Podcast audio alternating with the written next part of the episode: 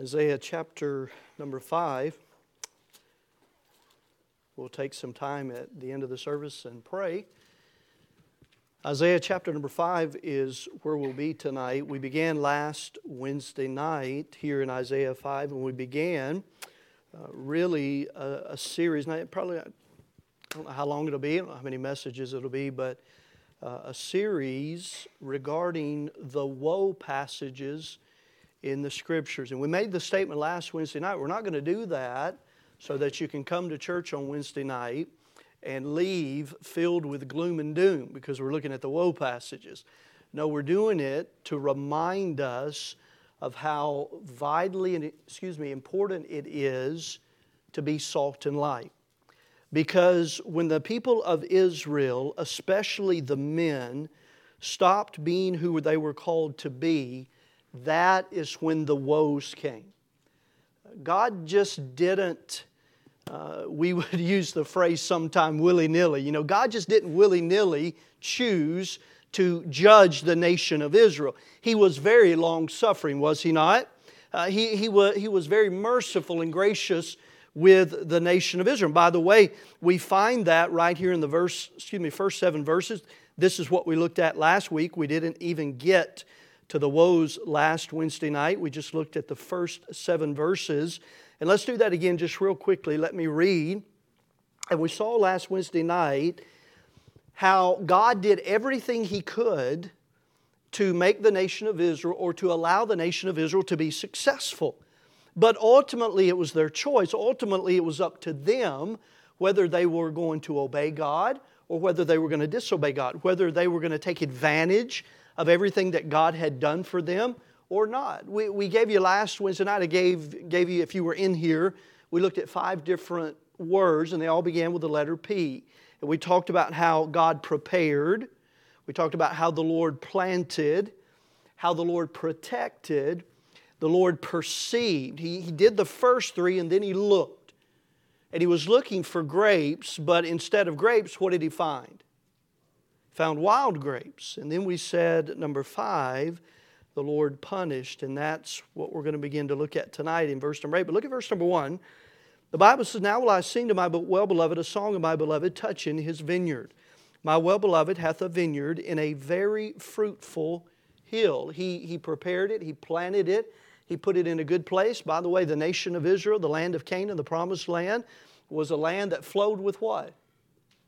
Milk and honey. It was a fruitful place. Verse number two, and he fenced it, he protected it, he gathered out the stones thereof, he prepared it, and planted it with the choicest vine, and built a tower in the midst of it, and also made a wine press therein.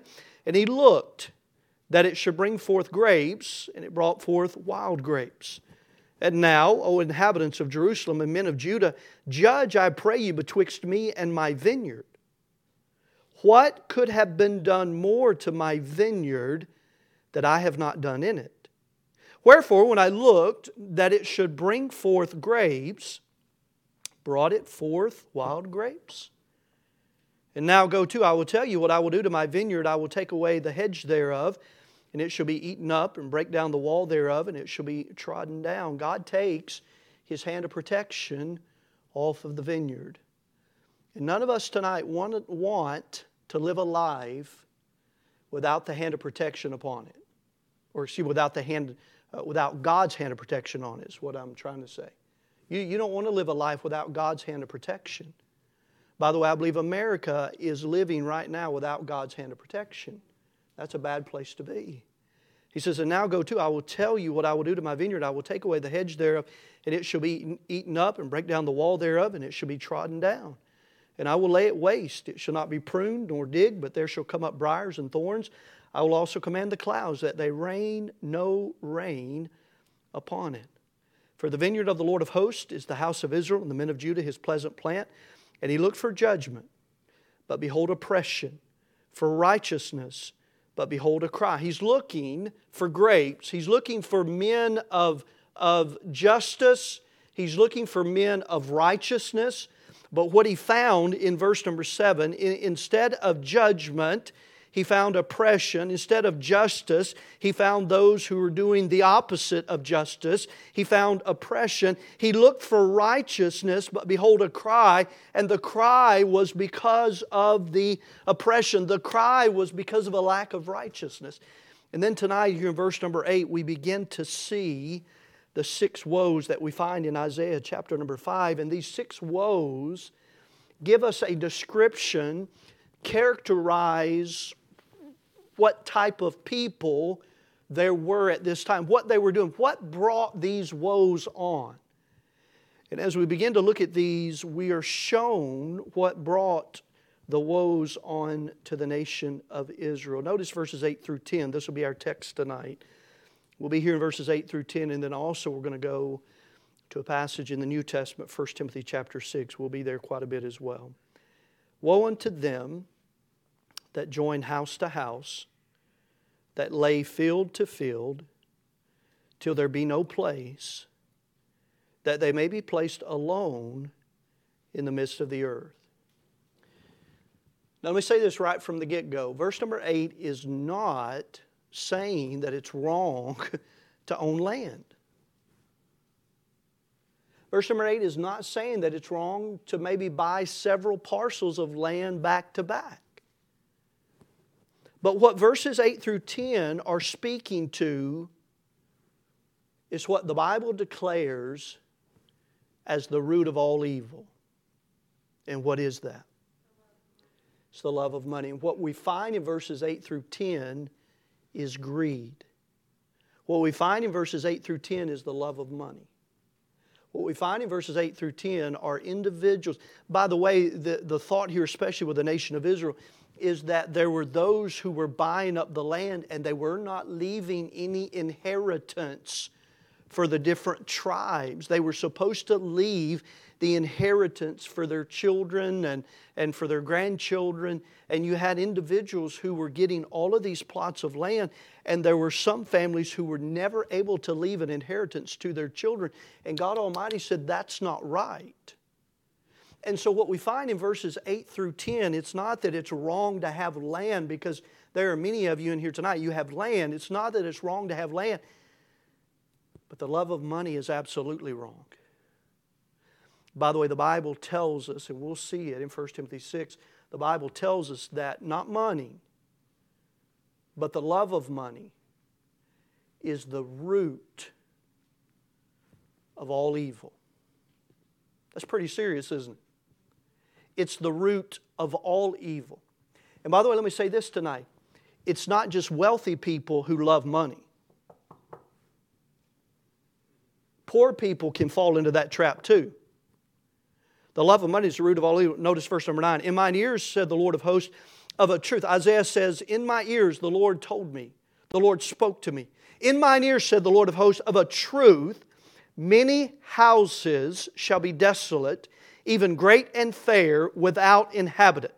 Now, he, he, in verse number 8, he speaks of the character of the people. And then in verses 9 and 10, he's going he's to deliver what's going to happen. What is the result? What is the consequence of these greedy individuals? And he said, In mine ears, said the Lord of hosts, of a truth, many houses shall be desolate, even great and fair. Great houses, beautiful houses Great and fair houses are going to be desolate without inhabitant. Verse 10 Yea, ten acres of vineyard shall yield one bath, and the seed of an omer shall yield an ephah. Take your Bible, hold your place, or put a piece of paper or something there if you can, or maybe just your finger, and then turn over with me to the New Testament, to 1 Timothy chapter number 6. Tonight, I want, to, I want to speak to us on this subject the root of all evil. The root of all evil. 1 Timothy chapter number 6. Now, really, the, the entire chapter speaks of money. But I want to begin in, by the way, let, us just go back and read. We're not going to develop all this tonight, but let's just go back and read verse 1. Let's begin at verse number 1.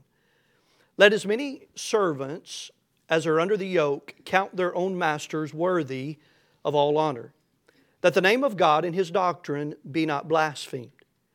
And they that have believing masters, let them not despise them, because they are brethren. but rather do them service because they are faithful and beloved, partakers of the benefit. These things teach and exhort. Now, these things teach and exhort. What, what are the things he's teaching and exhorting? How masters and servants, bosses and employees, employees and employers are supposed to treat each other. Okay? And so in verse number two, he says, These things teach and exhort.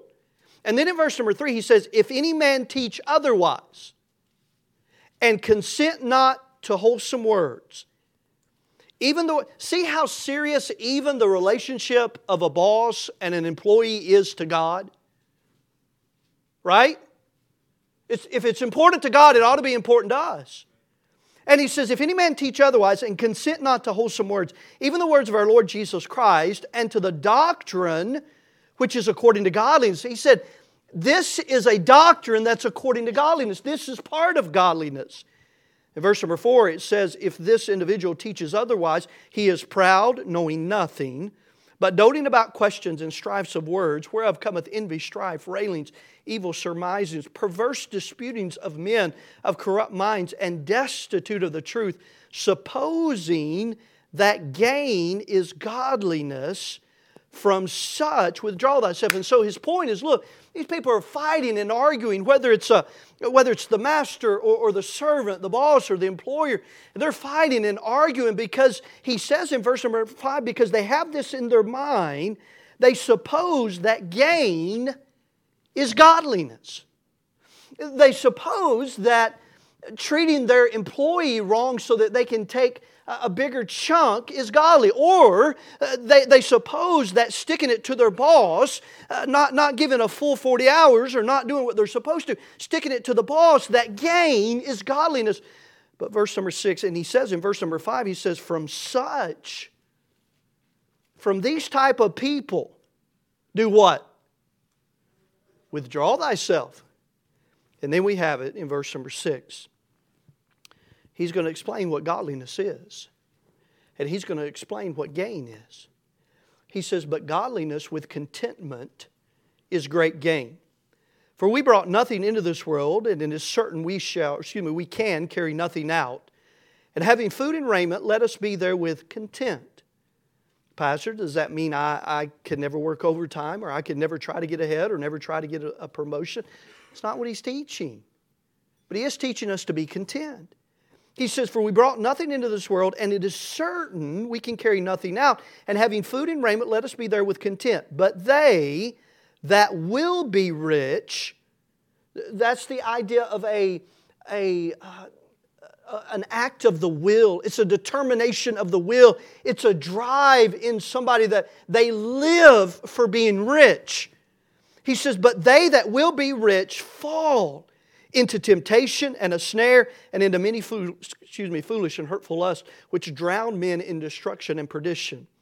Verse 10 For the love of money, not money, the love of money is the root of all evil, which while some coveted after, they have erred from the faith and pierced themselves through with many sorrows. Let's pray tonight, and I want us to look at this subject, the root of all evil. I'll give you two thoughts tonight. We'll develop those tonight and hopefully be a help. Because look, look, we're looking at these because we want to make sure that we're salt and light, right? And I want you to think about this as we're going through the message, and we'll, I'll, I'll ask the question at the end.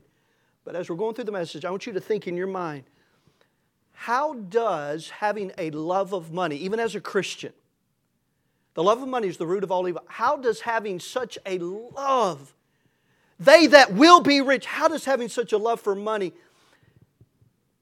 deter me from being the salt and light that I should be? How does it keep me? We, we, we, said that there are two things that keep us from being the salt that we should be contamination and dilution, being contaminated and diluted. So, what does the love of money, how does that affect me or hinder me from being the salt and light that I should be. I want us to think about that tonight. Let's pray and we'll get right into the message tonight. Father, we love you tonight. We're so grateful for the opportunity to be gathered together here with your people and with our church family. And I pray that you'd help and bless us tonight. Father, teach us, remind us of some things, things that we probably already know, but Father, some things that we all need to constantly be reminded of. And Father, I pray that you would do just that tonight. Father, help those that are sick tonight. Help those that could not get out tonight and could not be here because of the roads. Lord, I pray that you would give them a blessing. Lord, I pray that they're watching online even right now. And Lord, I pray that you would just give us a good time together, even though they may not be here present in this auditorium.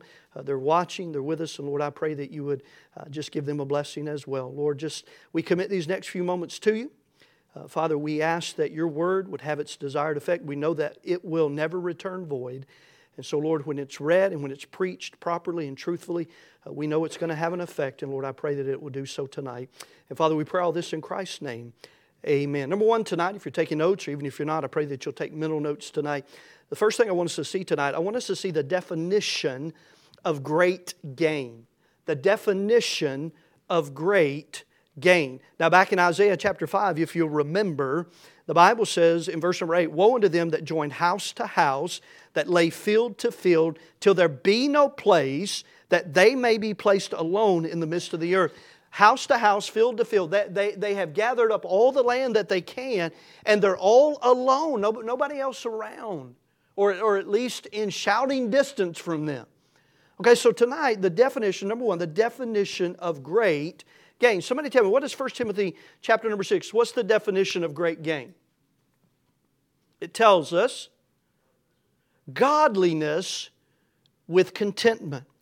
Godliness with contentment. Now, now hold your place again here and go back just a few pages to the book of Philippians. We saw this Sunday night. Philippians chapter number 4, just real quickly, and then we'll come back to 1 Timothy chapter 6. Philippians chapter number 4. The definition of great gain. Great gain equals godliness with contentment. Okay, Pastor, I understand that, but what does that mean?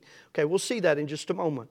Great gain equals godliness with contentment. Philippians chapter 4, verse 10. Paul says, But I rejoiced in the Lord greatly that now at the last your care of me hath flourished again, wherein you were also careful, but ye lacked opportunity. Not that I speak in respect of want, for I have learned in whatsoever state I am therewith to be content.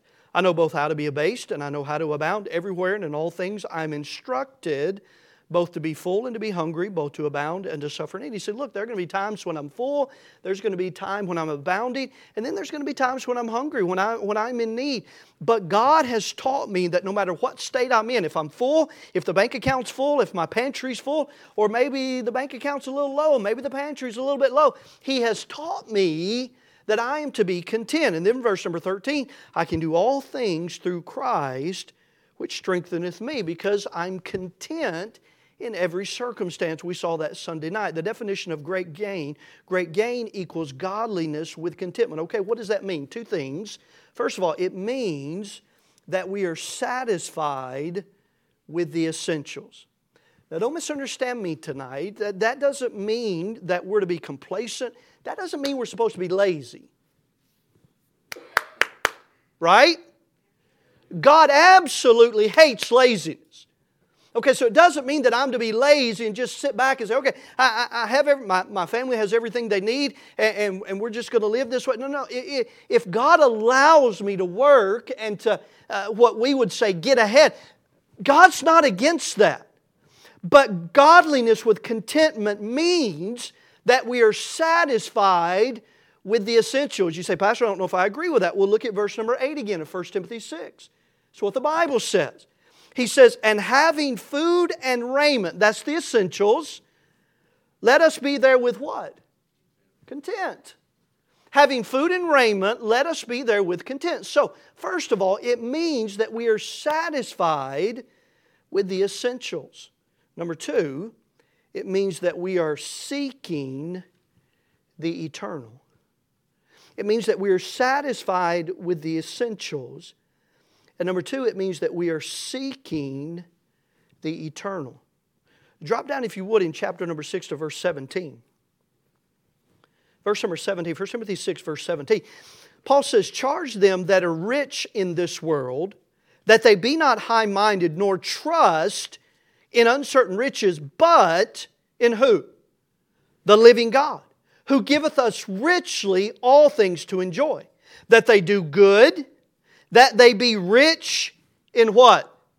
Good works, ready to distribute, willing to communicate. And then notice verse 19 laying, excuse me, laying up in store for themselves a good foundation against the time to come, that they may lay hold on eternal life. Now, verse number 19 of 1 Timothy 6, what, what does that make you think of, the very first part of that?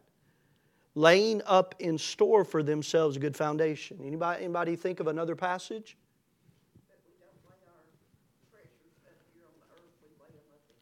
Absolutely. So let's go to that passage. That's Matthew chapter 6. Matthew chapter number 6. So, what does it mean? Godliness with contentment. Okay, Pastor, I, I, that's what 1 Timothy 6 says, but what does that mean? It means that we're satisfied with the essentials, and it means that we're seeking the eternal.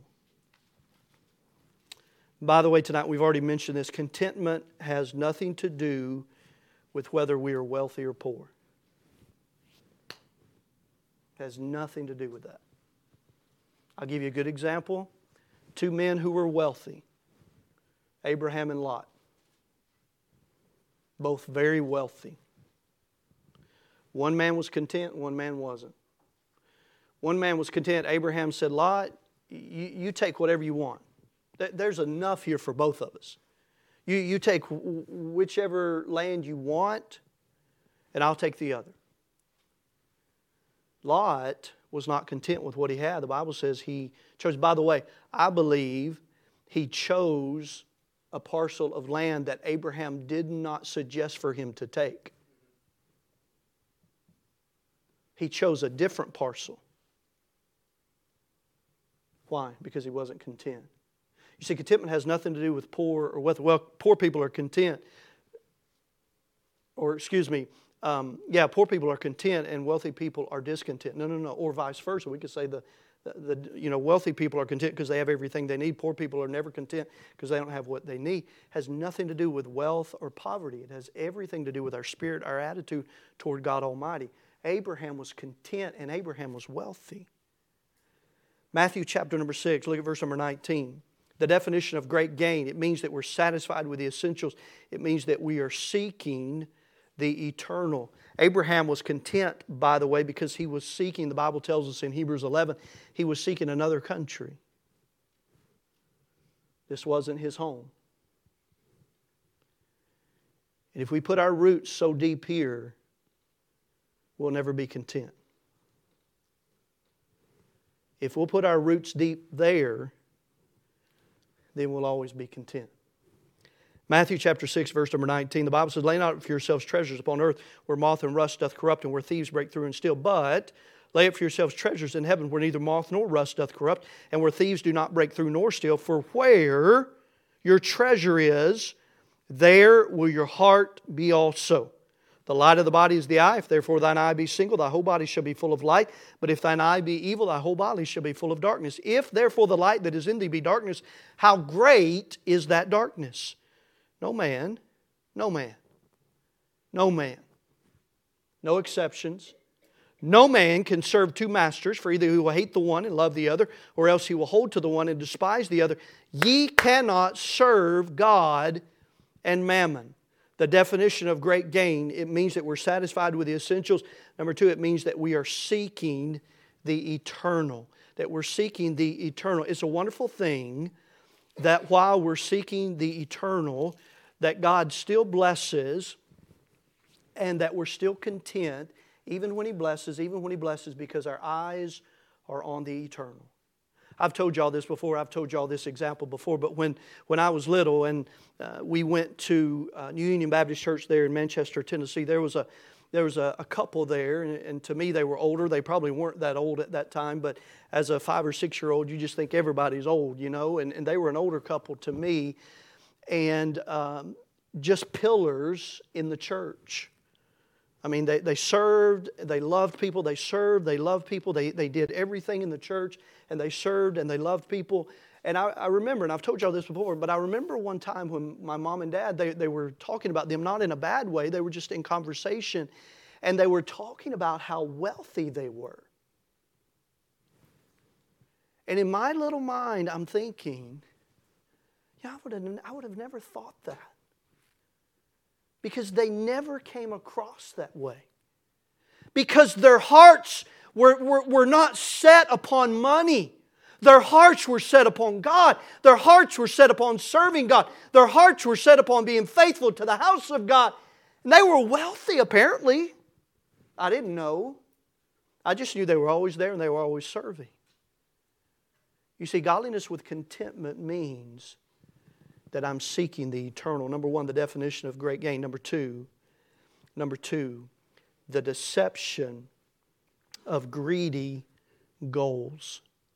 The deception of greedy goals, the definition of great gain, but number two, the deception of greedy goals. Again, notice in 1 Timothy chapter number 6, verse number 9, but they that will be rich. It's a deliberative determination. The Bible says there in verse uh, verse number 10. Notice what the, the little phrase in the middle of verse number 10 it says, Which while some coveted after. Is covetousness a sin? It's one of the Ten Commandments, is it not? And the Bible says, which while some coveted after what? Money. Verse 10 For the love of money is the root of all evil, which while some coveted after, what have they done? They have erred, or erred, however you pronounce it, they have erred from the faith. So the deception of greedy goals. Let me give you four things here. First of all, the greedy man, the greedy man never has enough. The greedy man never has enough. If you're taking notes, let me give you a, a verse, Ecclesiastes 5.10. Isaiah 5.8, we've already read it, Ecclesiastes 5.10. The greedy man never has enough. Let me give you a good Bible example. Ahab and Naboth. Right? You know the example? Ahab was what? Who was he? He was the king. He was the king of Israel. Who was his wife? Jezebel. Ahab, king, had anything he wanted. And the Bible says there was a man who had a, a vineyard hard close to the palace. Means he, he was right next door to the palace. Man's name was Naboth. Who wanted that vineyard? Who wanted the vineyard? Ahab did. Did he need the vineyard? Did he have to have the vineyard? No, but Ahab wanted it. He went to Naboth and said, Hey, I want your vineyard. I'll buy it from you. I'll give you another piece of land of equal value or even of better value. And what did Naboth said? Naboth said, The Lord forbid it me that I would give the inheritance of my fathers to you.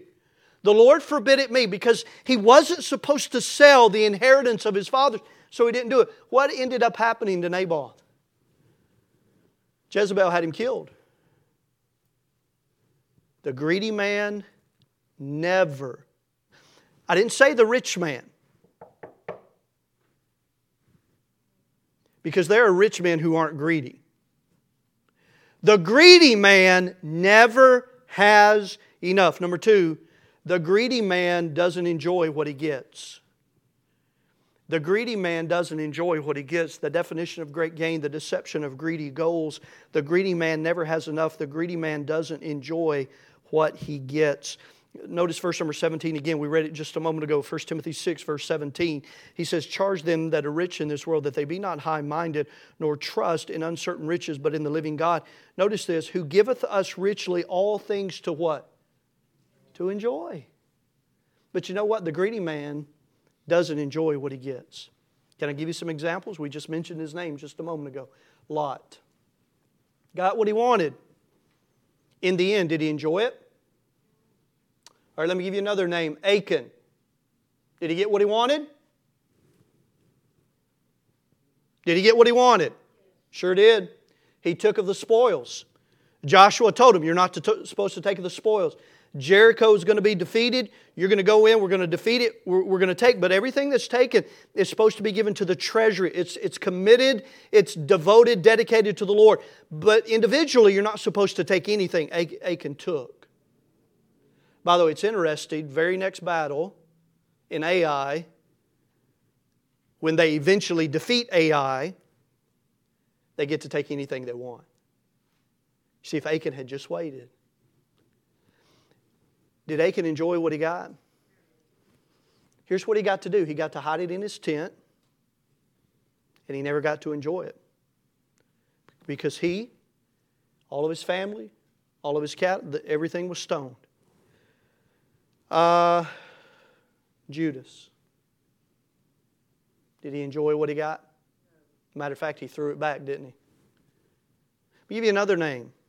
Gehazi. Anybody know who Gehazi is? I don't know if that's how you pronounce it, it's how I pronounce it. You might know who Gehazi was?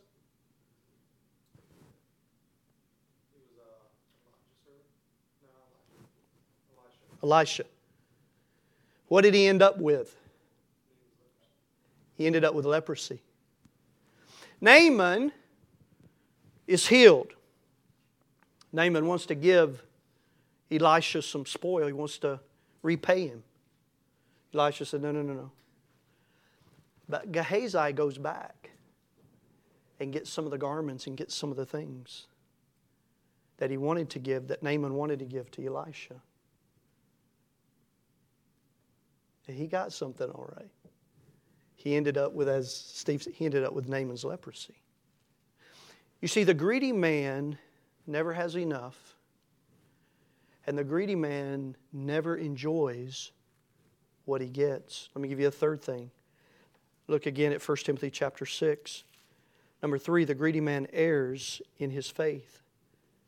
In verse number 10, the Bible says, For the love of money is the root of all evil, which while some coveted after, they have erred from the faith and pierced themselves through with many sorrows. Verse number 9 But they that will be rich fall into temptation and a snare into many foolish and hurtful lusts, which drown men in destruction and perdition. The greedy man errs in his face, excuse me, faith. He is he lives with temptation.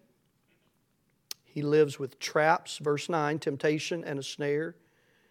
And he lives with troubles.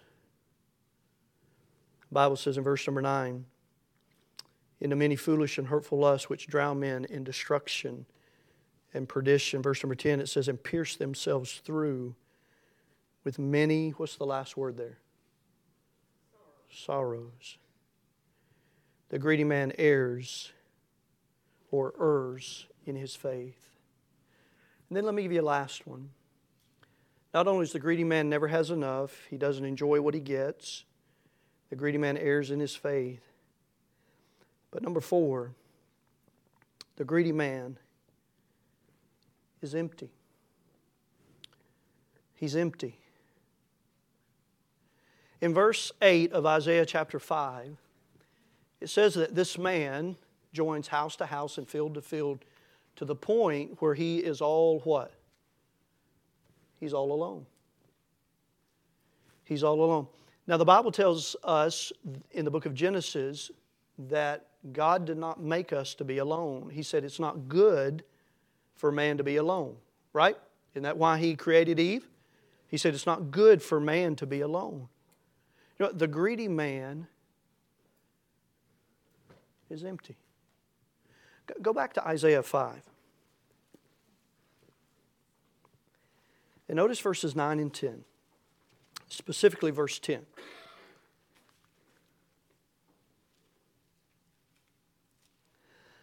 The Bible says, Yea, ten acres of vineyard shall yield one bath, and the seed of an omer shall yield an ephah.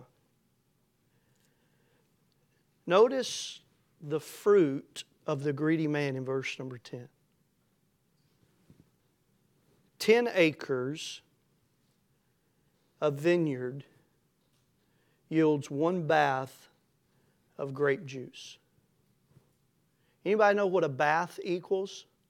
It might, it might tell you in your Bible. If you have a little center section, sometimes it'll tell you there. Anybody have that? Have? Eight gallons.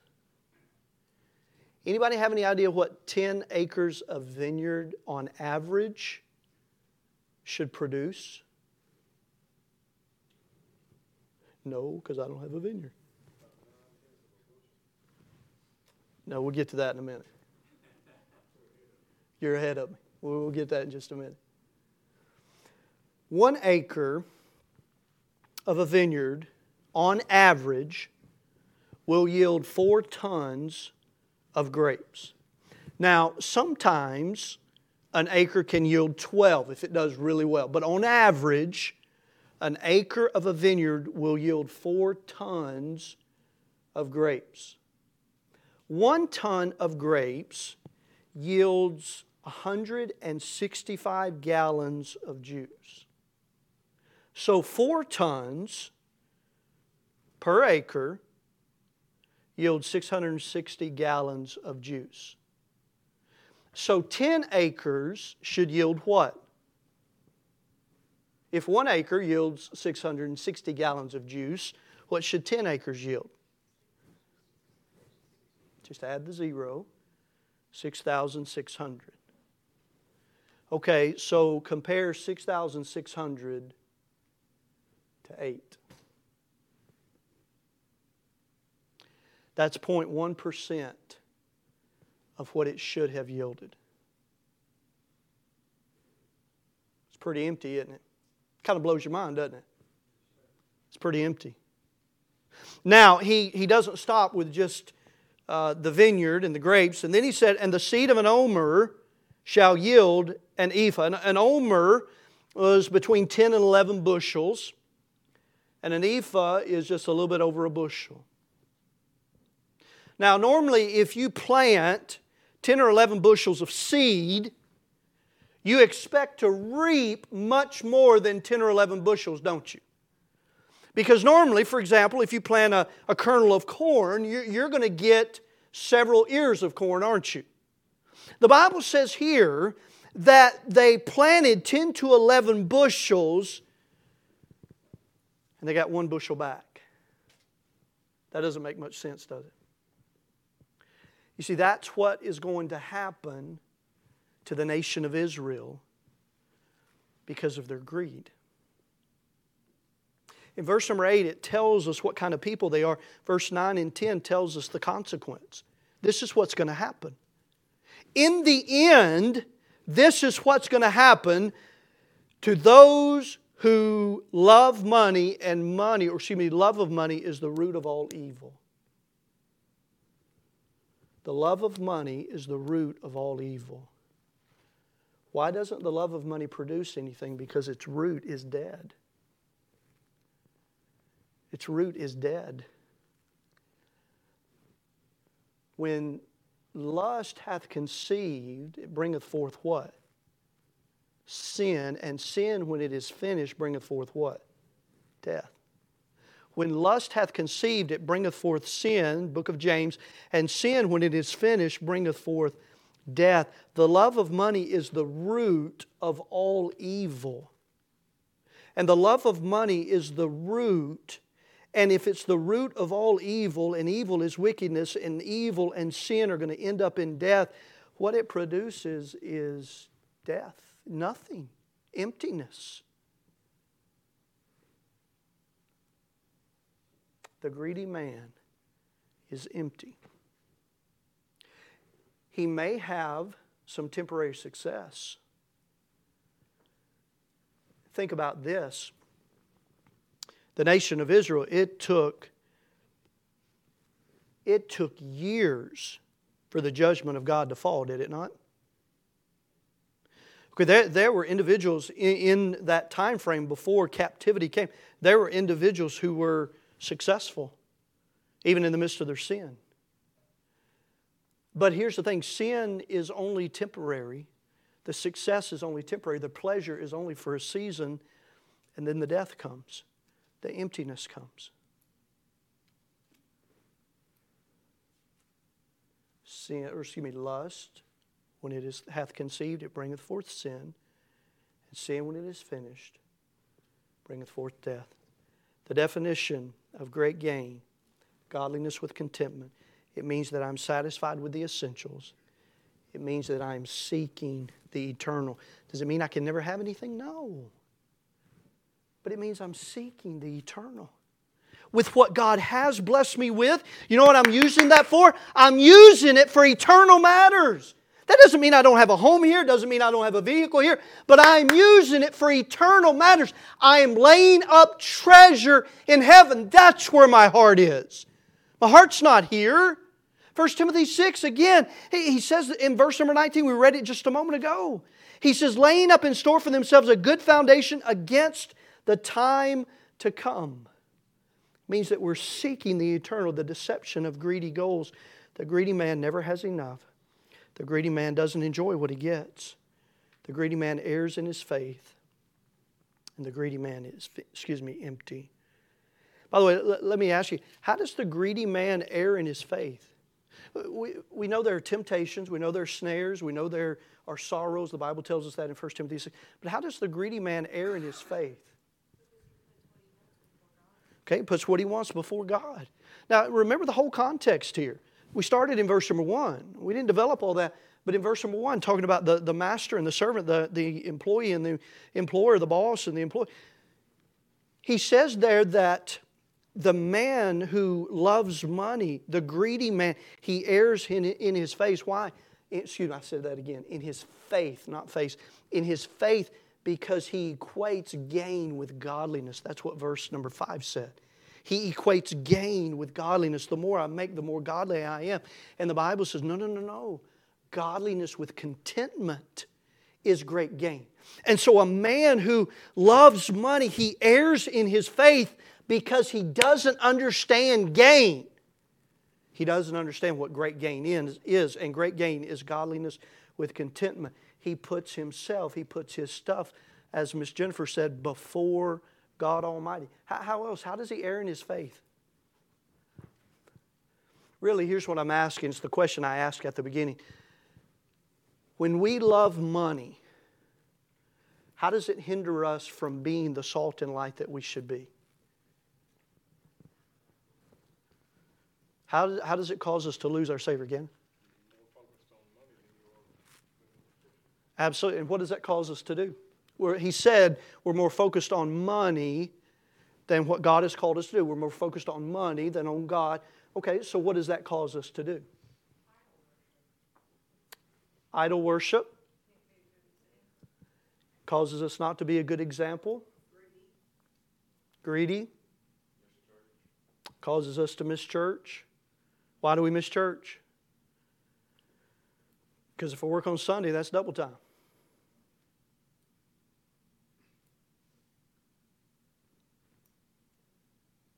Okay, and if I do that, we say, well, Pastor, man, that's double time.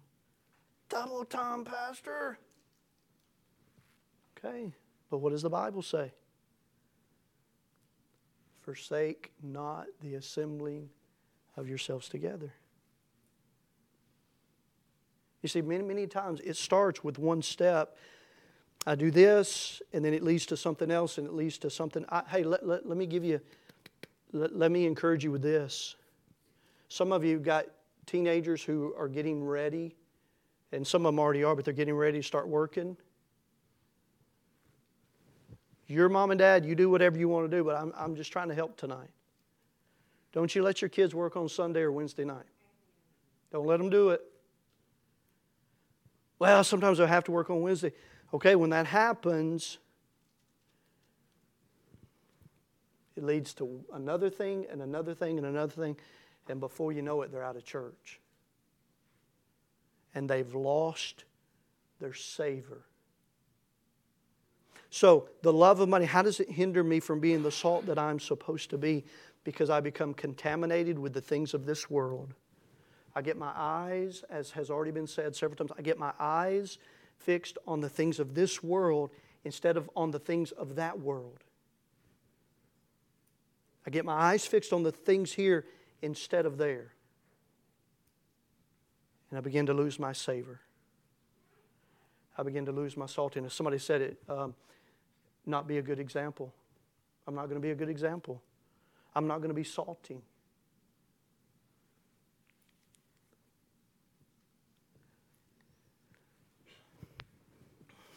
Think about our nation, and I'm done. It's, it's 8 o'clock, almost 8 o'clock.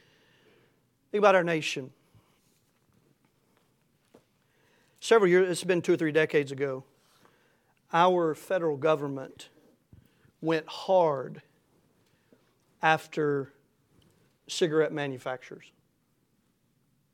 Right? Why don't they, and by the way, I, am not defending cigarette manufacturers. That's not what I'm doing tonight. But here's my question Why don't they go just as hard against the alcohol industry?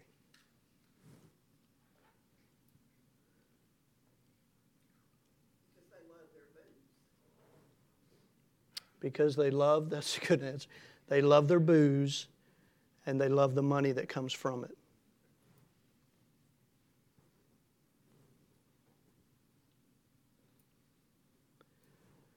You want to find some of the nicest buildings that any businesses have? Just look at the beer distributors. And I'm not talking about the big companies, I'm talking about local companies who distribute the stuff.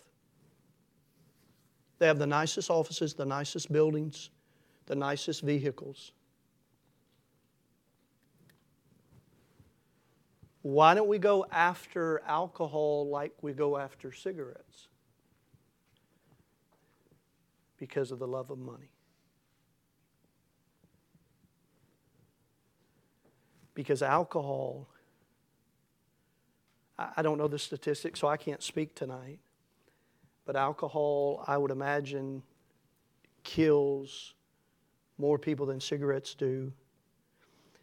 It gives just as many diseases as cigarettes do. But what's the difference? Cigarettes do make a lot of money, don't misunderstand, but it's the money. It's the money. By the way, why do some people who held strong positions against alcohol, when they begin to be promoted in their business or in their company, they start to lessen that position on alcohol?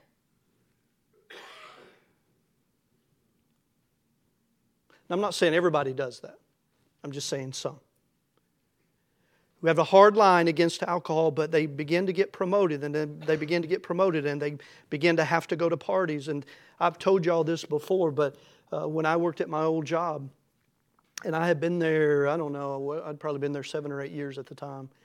And uh, we had a meeting one day, and they restructured our company and they, they made area managers in the three different sections of Tennessee West Tennessee, Middle Tennessee, and, and East Tennessee. And I had been there longer than anybody.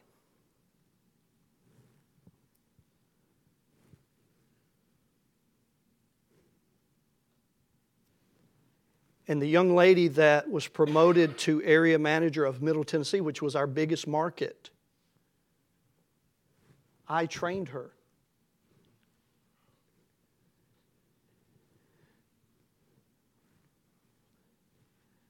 I try to keep my spirit right. My spirit wasn't great that day. And I walked out of that meeting and went to my, uh, not my office, my cubicle, went to my cubicle and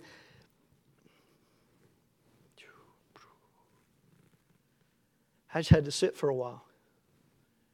And I walked in my boss's office that afternoon and I asked him, I said, Do I need to be looking for another job?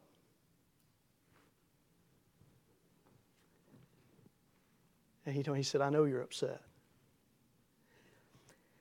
He said, but Tim, if I had promoted you, he said, you would have to entertain people and you would have to buy alcohol for them. And he said, I know you won't do that. Okay. Fair enough. Fair enough. But why do some people, when they get to that position, they say, oh, no, no, no, it's okay, I'll, I'll buy it. If it means I'll get a raise or a promotion, if it means I get a few more thousand dollars a year, I'll, I'll do it. Why do they? Because of the love of money. And when they do that, uh, if, uh, if they're a Christian, if they do that, then what happens? They've begun to lose some of their savor and they've begun to put a bushel over their light. That's why these passages are so important. Because that's why Israel got to where they were, is because they stopped being salt and light.